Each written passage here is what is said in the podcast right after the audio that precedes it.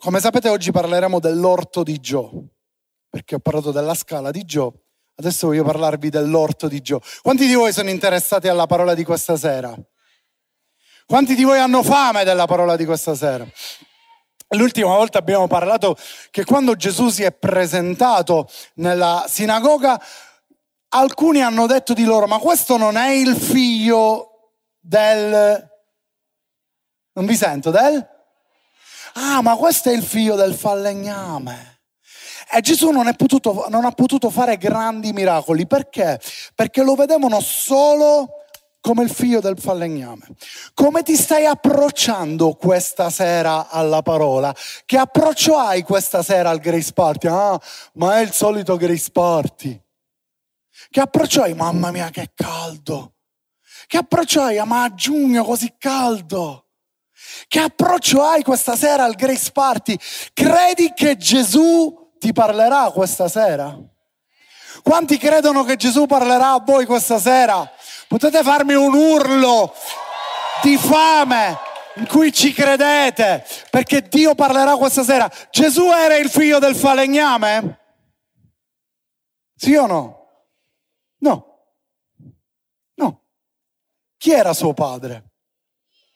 Oh, Giuseppe non ha fatto niente. Se l'è cresciuto, è stato un po' il suo padrino. Però realmente Gesù non era il figlio del falegname, Gesù era il figlio di Dio. Attenzione ragazzi, non vi distraete. Gesù era il figlio di Dio. E oggi il figlio di Dio è qui per darci una parola. Amen. E oggi voglio parlarvi proprio di questo, dell'orto di Gio, perché veramente è una parola che, che, qui ci lavoro da tanto tempo perché come sapete da un po' di tempo ho intrapreso questa passione dell'orto, un paio di anni ormai, forse anche di più.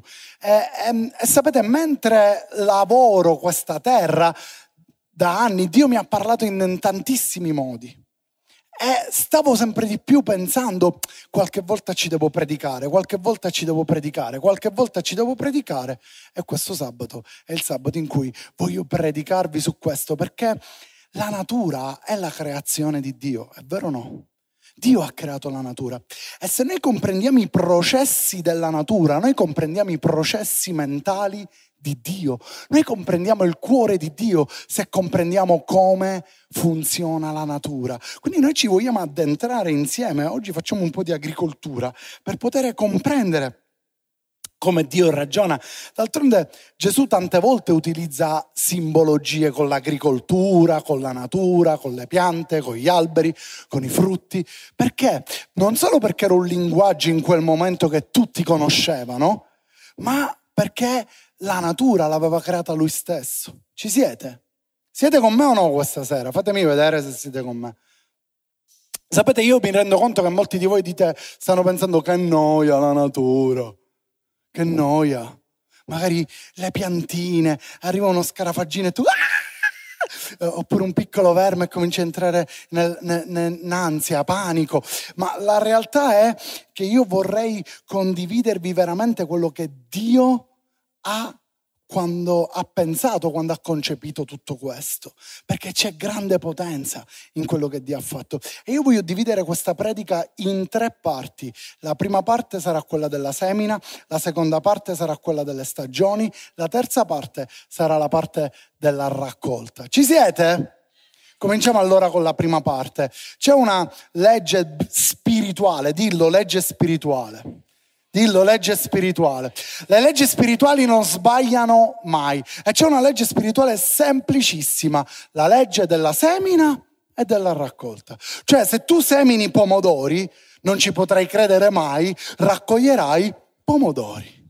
Cioè, tu non puoi seminare pomodori e pensare che ti esce la banana, perché non può uscire la banana. Se tu semini pomodori, raccogli pomodori. E così è nella vita. Quello che semini, raccogli quello che semini raccogli. Quando tu semini, io non so se avete mai seminato, magari a scuola elementare, ogni tanto i miei figli sono mm, con, con la, il, come si chiama? Eh? A bambaggia, mi sembra una...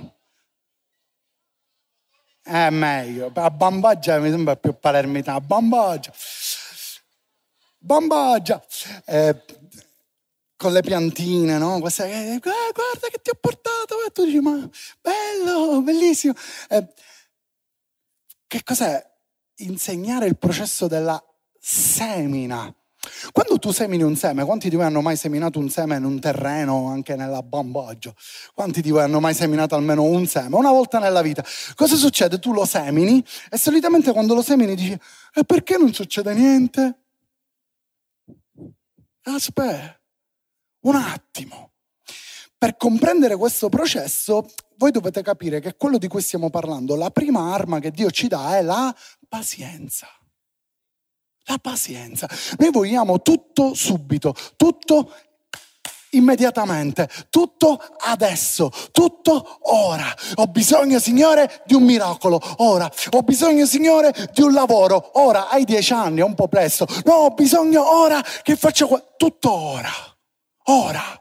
E invece Dio ti dice pazienza, semina. Quando tu semini, per, dipende che pianta semini, dipende che seme stai piantando, quella piantina ci starà dei giorni più o meno svariati in base a quello che, che deve spuntare. È, ed è molto bello questo, questo concetto perché quando inizia nell'invisibile, perché tu non vedi niente, sta accadendo qualcosa. Guarda, ho un'immagine da farti vedere. Immagine, esatto. Guardate, eh, bellissimo.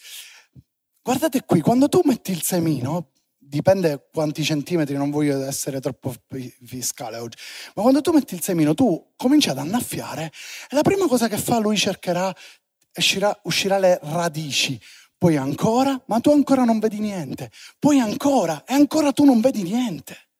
Guardate, tre su cinque non vedi niente. Ci siete ancora o no? Tre su cinque non vedi niente. Nel processo che Dio ci affida, in quello che Dio ci vuole far fare, spesso noi non vediamo, ma dobbiamo seminare. Dobbiamo seminare e crederci. Guarda questo verso, Proverbi 16, 28. Lasciami questa immagine per ora, per favore. Dice così: L'uomo perverso semina contese, il maldicente disunisce gli amici migliori. Che significa seminare con tete? Ah, ma che è successo? Ho saputo di quel fratello. Beato è. E tu hai buttato un semino, pappete. Ma non è successo niente nella vita delle persone quando io gli ho detto che quello non è un buon fratello. Il primo giorno non è successo niente. Ma lascia che passa il tempo, lascia che passerà una settimana e quel fratello incontrerà con lo sguardo quell'altro fratello che tu gli avevi detto beato è e quando lo vedrà penserà, beato è. Ah, ho capito. E questo seme comincerà a fare radici. Ma non vale solo per la maldicenza, ragazzi, vale per tutto. Qualsiasi cosa che noi facciamo inizialmente è invisibile. Una pacca sulla spalla, un abbraccio, un gesto di amore inizialmente è invisibile nella vita delle persone. A volte tu dici, ma io faccio del bene e non vedo risultati. Non è vero, tu hai messo un seme in quel cuore. E accadrà qualcosa, succederà qualcosa. Noi siamo chiamati a seminare. Perché questa è la fase più importante, ragazzi, è la fase delle radici. Quando ci sono radici significa che la pianta è forte. E il momento più importante è quando nessuno vede. Ah, non mi stai seguendo. Il momento più importante è quando nessuno vede. Il tuo momento più importante non è qua in chiesa quando ti vedono tutti, non è quando fai il servizio e ti vedono tutti. Le tue vere radici sono quando non ti vede nessuno quando sei chiuso nella tua stanza, quando stai adorando Dio, quando sei lì e lo stai cercando con tutto il cuore, quando hai bisogno di una risposta e ti metti lì in ginocchio e dici Signore parlami.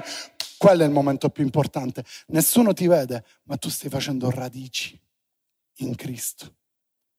Guarda Giovanni 12, 24, lo so che, che lo conoscete tutti. Giovanni 12, 24 dice in verità, in verità vi dico che se il granello di frumento caduto a te in terra non muore, rimane solo, ma se muore produce molto. Molto? Molto? Molto? E me l'avete qui i mascherini. Molto? Frutto.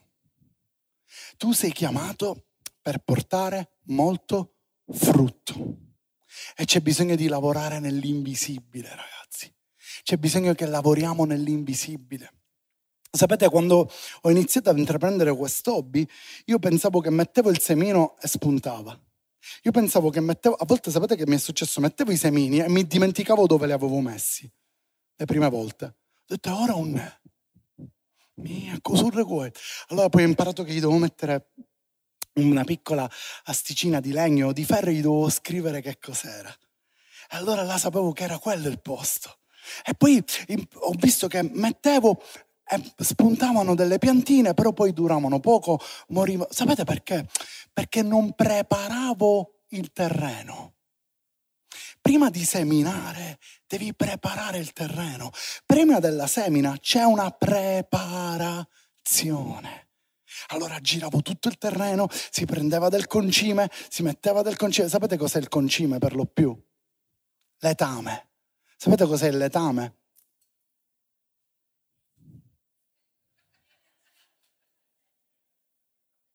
Cacca di animali, cavalli, per lo più.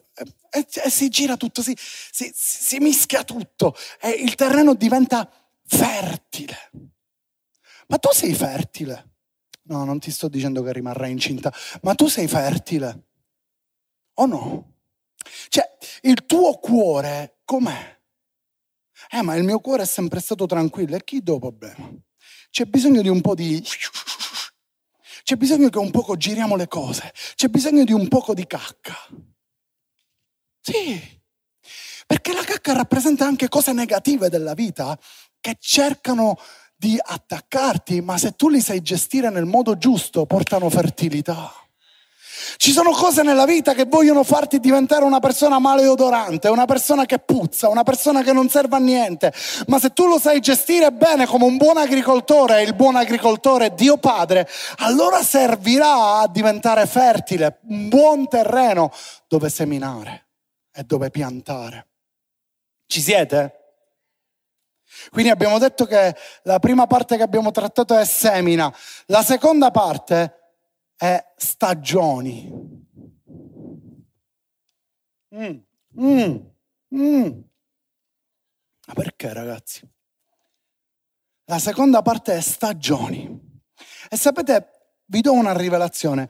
Ogni frutto, ogni piantina segue la propria stagione. Ascoltatemi, non vi distraete ragazzi, vedo troppa distrazione e mi distraggo anch'io. Ogni piantina segue la propria stagione. Eh, oggi non puoi piantare adesso con questo caldo le fave, perché quelle sono una pianta che ha bisogno di freddo o una stagione più fredda. Poi le puoi pure piantare, ma sicuramente non avrai lo stesso risultato perché il frutto reale è nella sua stagione. L'uomo si è inventato qualcosa che abbiamo già spoilerato, ma avanti, l'uomo si è inventato qualcosa per poter gestire tutto. Le serre. Le serre. Cosa sono le serre? Io non so se avete mai visto delle serre, o non ho nulla contro le serre, ci sono un sacco di fratelli, soprattutto a Vittoria, che hanno le serre eh, e cancelleranno questa predica. No, non ce l'ho con voi. Fratelli. Ma cosa sono le serre? Praticamente L'avete mai visto delle serre in Sicilia? Ce n'è tantissime, dove dentro puoi piantare quello che vuoi, in qualsiasi stagione. Non so se avete mai assaggiato un pomodorino da serra. Avete mai assaggiato? Sono buonissimi. Avete assaggiato mai i miei? Sono buonissimi quelli da serra, ma io vi posso garantire che quello originale è più buono, perché è il frutto della sua stagione. Ora, questo è il mese dove comincerò a raccogliere i pomodorini, ma io l'ho piantati qualche tempo prima, non è adesso e basta che io pianto e raccolgo, sono passati dei mesi, ma ora è il suo frutto, ora è la sua stagione. Possiamo inventarci qualcosa e a volte noi siamo così. Vogliamo chiuderci Ascoltami, vogliamo chiuderci, vogliamo rimanere soli, vogliamo fare in modo che se piove non veniamo bagnati, vogliamo fare in modo che se arriva una tempesta noi non ci tange, ma tu hai bisogno delle tempeste. Tu hai bisogno delle prove per vedere se sei veramente resistente, per vedere se le tue radici sono veramente profonde. Noi abbiamo bisogno, la serra è un'invenzione umana per poter fare in modo che tutti possano mangiare tutti i frutti in tutte le stagioni, ma se tu mangi il frutto della stagione nella sua stagione, mm, avrà un altro sapore. E noi dobbiamo comprendere anche che noi nella vita, ascolta quello che ti sto dicendo, è molto importante per favore. Noi nella vita a volte siamo frustrati perché non comprendiamo che a volte non è la nostra stagione.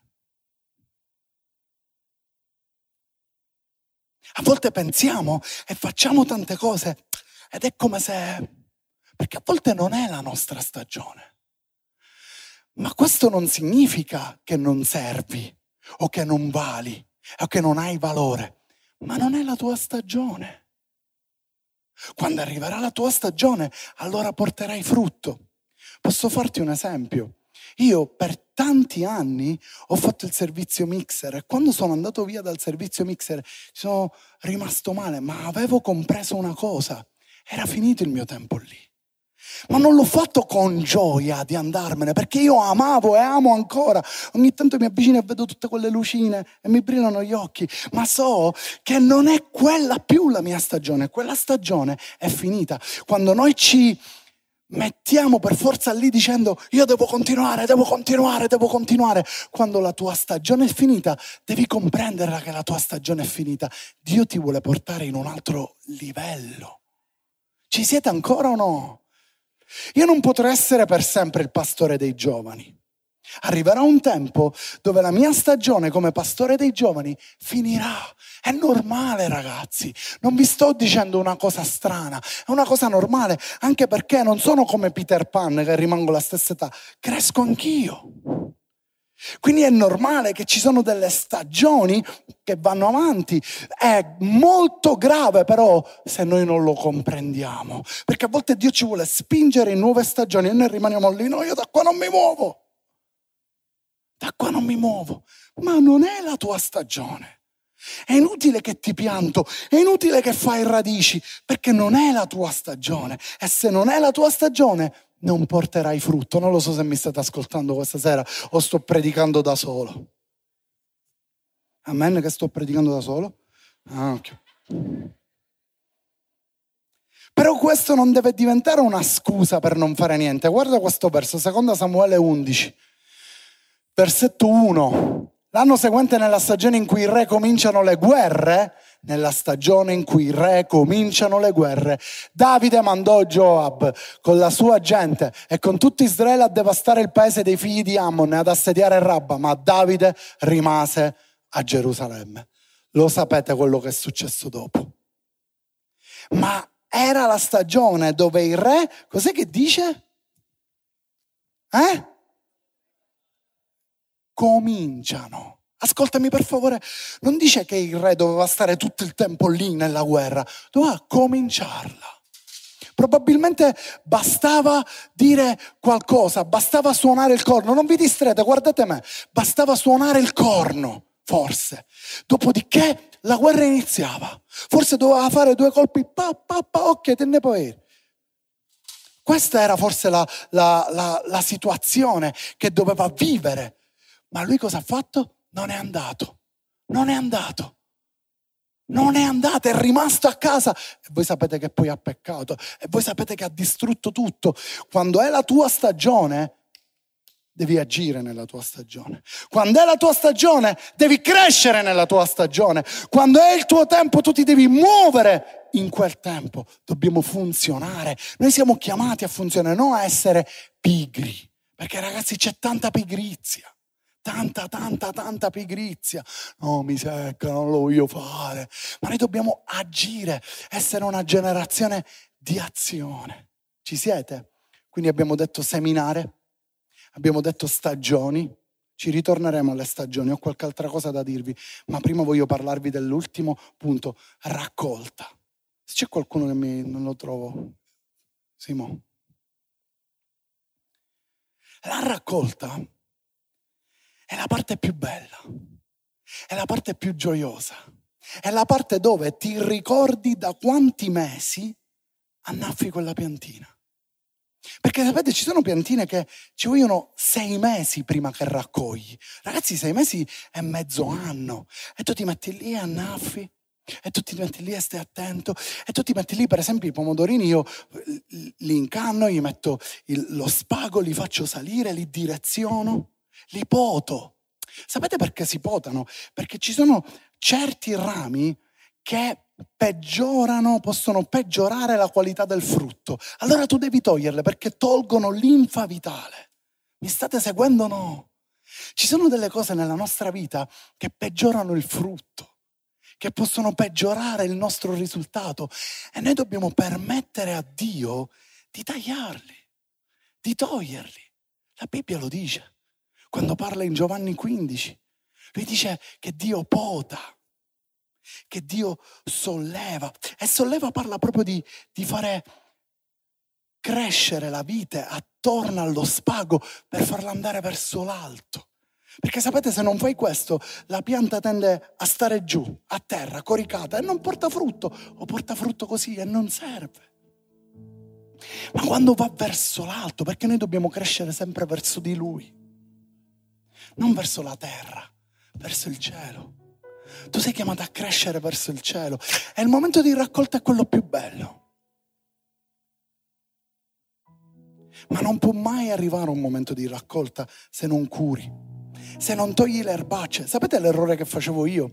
Quando cresceva un po' di erba la toglievo subito. Subito, appena la toglievo. Sbagliato. Deve crescere un altro poco, perché tu la devi sradicare. E per sradicare bisogna che cresca un altro poco. E Gesù fa un esempio su questo sulla zizzania, non so se ve lo ricordate. Lui dice fate in modo che la zizzania cresca. Cos'è la zizzania? La zizzania sembra grano, ma non è grano. E cresce, ma sembra grano. Ma se tu togli la zizzania quando è piccola, rischi di stradicare anche il grano. Ma quando arriva almeno una media altezza tu puoi toglierla. Ed è la stessa cosa con le erbacce. Io le tolgo, ma le tolgo quando già sono un po' più grandi. Ci sono cose nella nostra vita che noi vorremmo eliminare subito. Che tu vorresti eliminare subito, ma per alcune cose, per eliminarle, ci vuole del tempo. Ci vuole pazienza come nel processo del seme.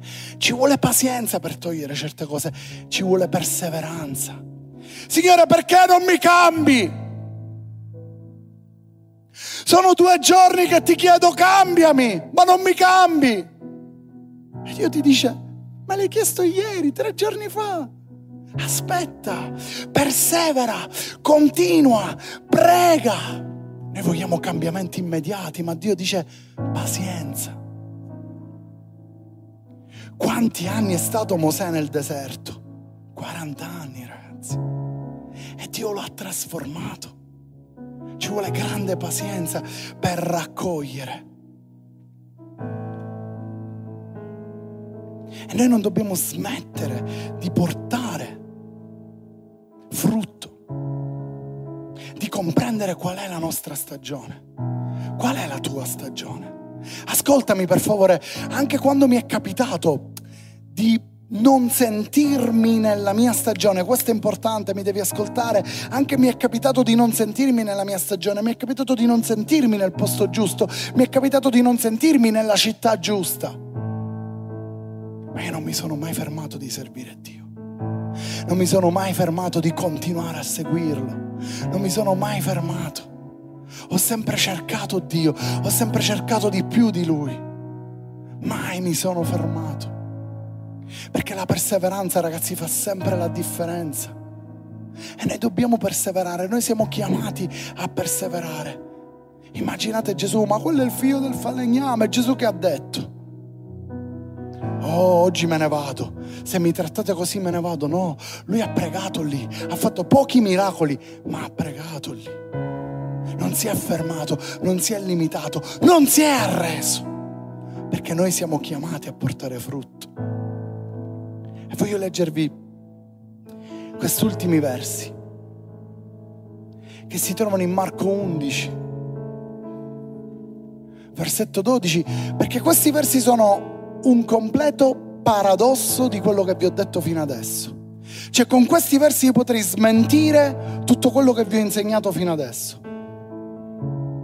Mi do la zappa sui piedi, rimanendo in tema. Guardate Marco 11, 12 cosa dice. Il giorno seguente quando furono usciti da Betania ebbi ebbe fame. Ovviamente parliamo di Gesù. E veduto da lontano un fico che aveva delle foglie andò a vedere se vi trovasse qualche cosa. Ma avvicinatosi al fico non vi trovò nient'altro che foglie perché non era la stagione dei fichi. Fermati un attimo. Avete mai visto un albero di fico? Questo è gigantesco per vedere se ha frutto, tu lo vedi così? No, ti devi avvicinare perché le foglie sono molto grandi. Tra l'altro io ho un albero di fico, così per dirvi. Eh, e devi avvicinarti per capire se porta frutto. Devi andare a vedere da vicino se veramente sta portando frutto. E così Gesù camminava, ha avuto fame ed è andato a vedere. E in effetti il fico non frutto, non porta frutto tutte e quattro le stagioni ma ci sono delle stagioni specifiche.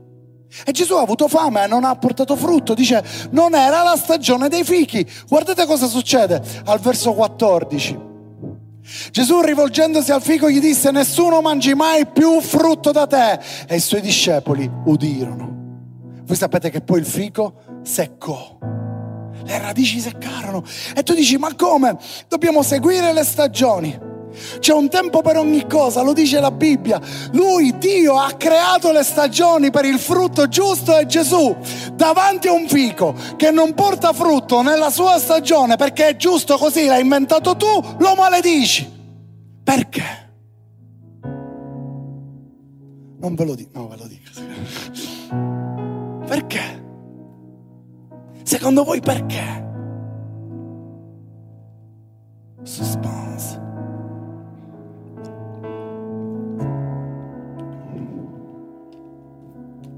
Una musica più da albero da fico. Sto scherzando. Perché? Sapete, l'albero da fico per gli ebrei, ascoltami, i discepoli lo udirono, i discepoli erano ebrei. L'albero da fico per gli ebrei rappresentava il popolo di Israele. Dio stava dicendo a quell'albero, tu che rappresenti Israele, se non riconosci il Messia, tu non potrai portare frutto anche se sei fuori stagione. Perché quando tu riconosci il Messia, mamma mia, ascoltami, quando tu riconosci il Messia, il Messia può farti portare frutto in ogni stagione. Come nell'albero dell'Apocalisse, che in qualsiasi stagione portava frutto. E Gesù sta dicendo a quell'albero, tu non mi stai dando da mangiare tu non mi stai dando da mangiare, anche se sei fuori stagione, se tu veramente, popolo di Israele, riconosci il Messia, la tua condizione cambia, il tuo destino cambia. Ora ragazzi, io non vi voglio confondere, non vi voglio confondere questa sera, ma ascoltatemi. Qua il problema è che noi è vero che a volte non dobbiamo riconoscere se siamo nella nostra stagione o meno, ma dobbiamo anche comprendere che qualsiasi stagione tu stai attraversando, Gesù è accanto a te. E lui ti fa portare frutto sempre anche quando tu non vedi. Lui sta operando sempre anche quando tu non vedi. Come un seme porta radici, così Gesù fa con te. E quando usa la parola stagione, tempo, la parola esatta dal greco, che forse conoscete perché l'Apostolo ci ha riempito di questa parola, è kairos. Parla dei tempi di Dio. Quindi gli sta dicendo al fico che era fuori i tempi di Dio. Quell'albero non stava non solo non seguendo una stagione umana, non era questione di una stagione umana, era questione di una stagione soprannaturale. Non stava seguendo i tempi di Dio. Quanti di noi stiamo seguendo i tempi di Dio? Quanti di noi siamo veramente nei suoi tempi?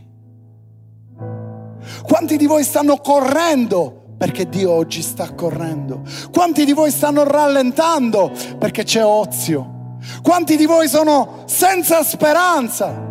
E Dio oggi ti dice, io sono il tuo tempo, io ti spingerò per il tuo tempo. Il Kairos di Dio, perché senza Kairos, senza le sue stagioni, noi siamo persi ragazzi. Siamo persi. Senza Lui che ci spinge verso quello che Lui vuole fare con noi, la nostra vita è benché che inutile. Non serve a nulla. Possiamo divertirci, possiamo fare tante cose che oggi si inventano per farci divertirci e poi, quando sarai solo in quella cameretta, per che cosa farai? A cosa penserai? A chi ti rivolgerai? È lì che lavora il seme, è lì che metti radici quando nessuno ti vede. Quando nessuno ti vede. Le radici vanno in profondità affinché quella pianta venga sempre verso il cielo e cresca verso il cielo. Alzate in piedi per favore questa sera.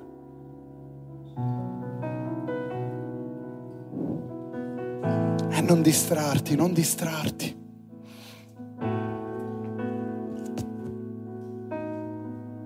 Io sento che ci sono persone che si sentono fallite anche molto giovani, in un'età adolescenziale, già ti senti fallito o fallita. Ma questa è una bugia del diavolo, perché ci saranno stagioni e stagioni, cicli e cicli nella tua vita, ma Dio è con te, perché tu sei il Tempio dello Spirito Santo. E Lui è con te. Lui è con te non ti lascia e non ti abbandona. Per favore, dovunque tu sia in questa sala, chiudi i tuoi occhi. Chiudi i tuoi occhi questa sera. E rimettiti in carreggiata, rimettiti nella stagione giusta. Non puoi metterti un mega giubbotto invernale se siamo in estate.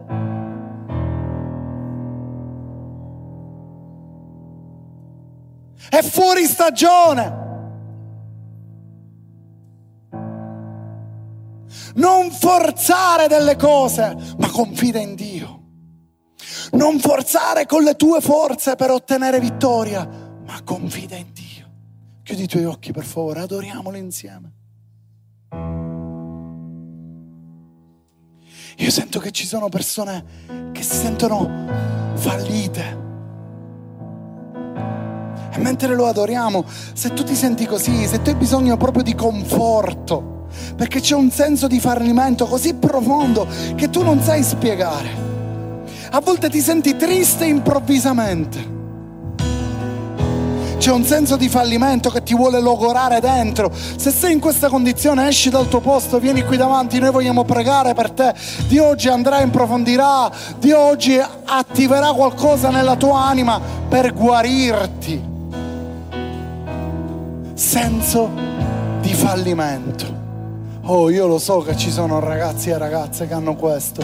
Vieni, vieni. Chiudi gli occhi per favore, ogni occhio sia chiuso. Non guardare quello che succede attorno a te.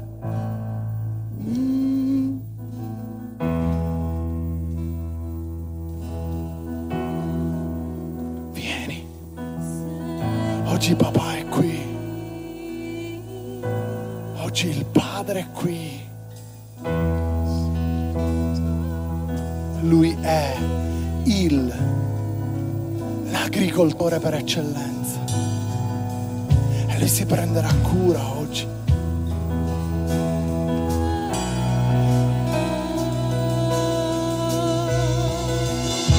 Abbraccerà, curerà, riempirà il tuo cuore.